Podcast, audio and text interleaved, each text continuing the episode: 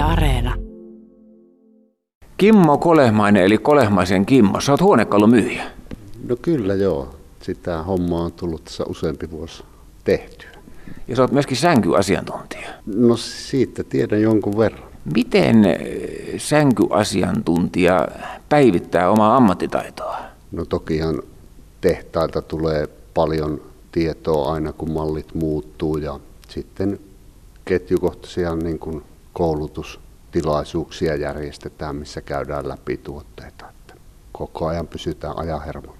Ootko sä Kolehmaisen Kimmo missään vaiheessa joutunut tilanteeseen, että olette sänkyasiantuntijana hämmästynyt sitä, että Juman kautta joku keksi tämmöisenkin sängyn, ei tullut mieleenkään. Tota, semmoisia ihan poskettomia innovaatioita nyt ei ole jostain syystä pullahellut, mutta tota, kyllähän kaikki uutuudet aina mielenkiintoisia ja niihin aina innolla niitä otetaan vastaan.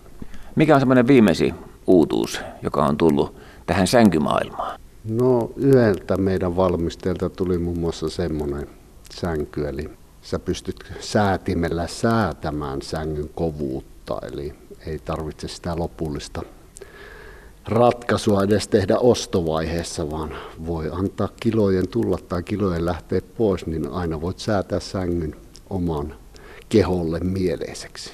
Voiko Kolehmaisenkin sun mielestä verrata autoostajaa ja sängynostajaa keskenään, koska tuota, autojahan käydään ihailemassa ja mietitään ja tulee autokuume. Tuleeko sänkykuumetta? Hmm, aika hyvä kysymys. Ilmeisesti, joo, kyllä. Tietyn tuotteen, kun saa asiakkaalle niin kuin näytettyä, varsinkin jos se on hinnallisesti vähän korkeampi, niin kyllä niitä pikkusen aikaa joutuu pureskelemaan sitten asiakas. Kun sä oot eh, Kimmo Kolehmainen sänkyasiantuntija, niin montako sänkyä ihminen ostaa elämänsä aikana? Liian vähän. Yleensä sanotaan sillä lailla, että sängyn elinkaari olisi hyvä päivitellä noin kymmenen vuoden välein. Sijauspatioja tietenkin vähän nopeammallakin syklillä, mutta tota, kyllä sitä kuulee, että aika monella siellä on ne jopa yli 20 vuotta vanhatkin patiot kotona. No miten sulla tuo oma sänkytilanne on? Näytät sä esimerkkiä ostamalla 10 vuoden välein tai jopa 5 vuoden välein sängy itsellesi? No itse asiassa vähän joutuukin, eli kyllä tätä vaihtoa tekee, että haluaa vähän pysyä itsekin kartalla, miltä aina tuotteet tuntuu eri jousistoratkaisusta ja tämmöistä, niin kyllä mä päivitän useimmin kuin kymmenen vuoden välein. Kun sä oot eh, Kimmo Kolehmanen lomalla jossakin lomakohteessa ja sitten tulee puhetta muiden suomalaisturistien kanssa, että mitä tässä nyt kukin tekee ja sä sanot, että sänkyasiantuntija, tuleeko sanottua koskaan? Ei, lomalla ollaan lomalla.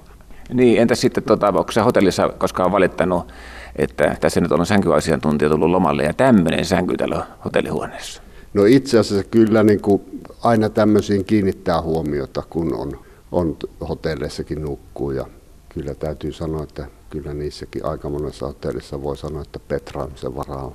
No sitten se semmoinen filosofinen kysymys, että ostaako ihminen sängyn sinun mielestä valvelaoloa varten, eli kun se näyttää hyvältä siinä makuuhuoneessa vai sitä nukkumista varten? Kun nimittäin nukkuessa sitä sänkyä ei kerta kaikkiaan kyllä näe, jos nukkuu hyvin. No kyllä varmasti niin kuin ulkonäköäkin sänky on iso merkitys niin kuin päätöstä tehtäessä, mutta se, että kyllä pääsääntöisesti se kuitenkin mennään sen selän ehdoilla, eli kyllä sängyn pitää myös tuntua hyvälle.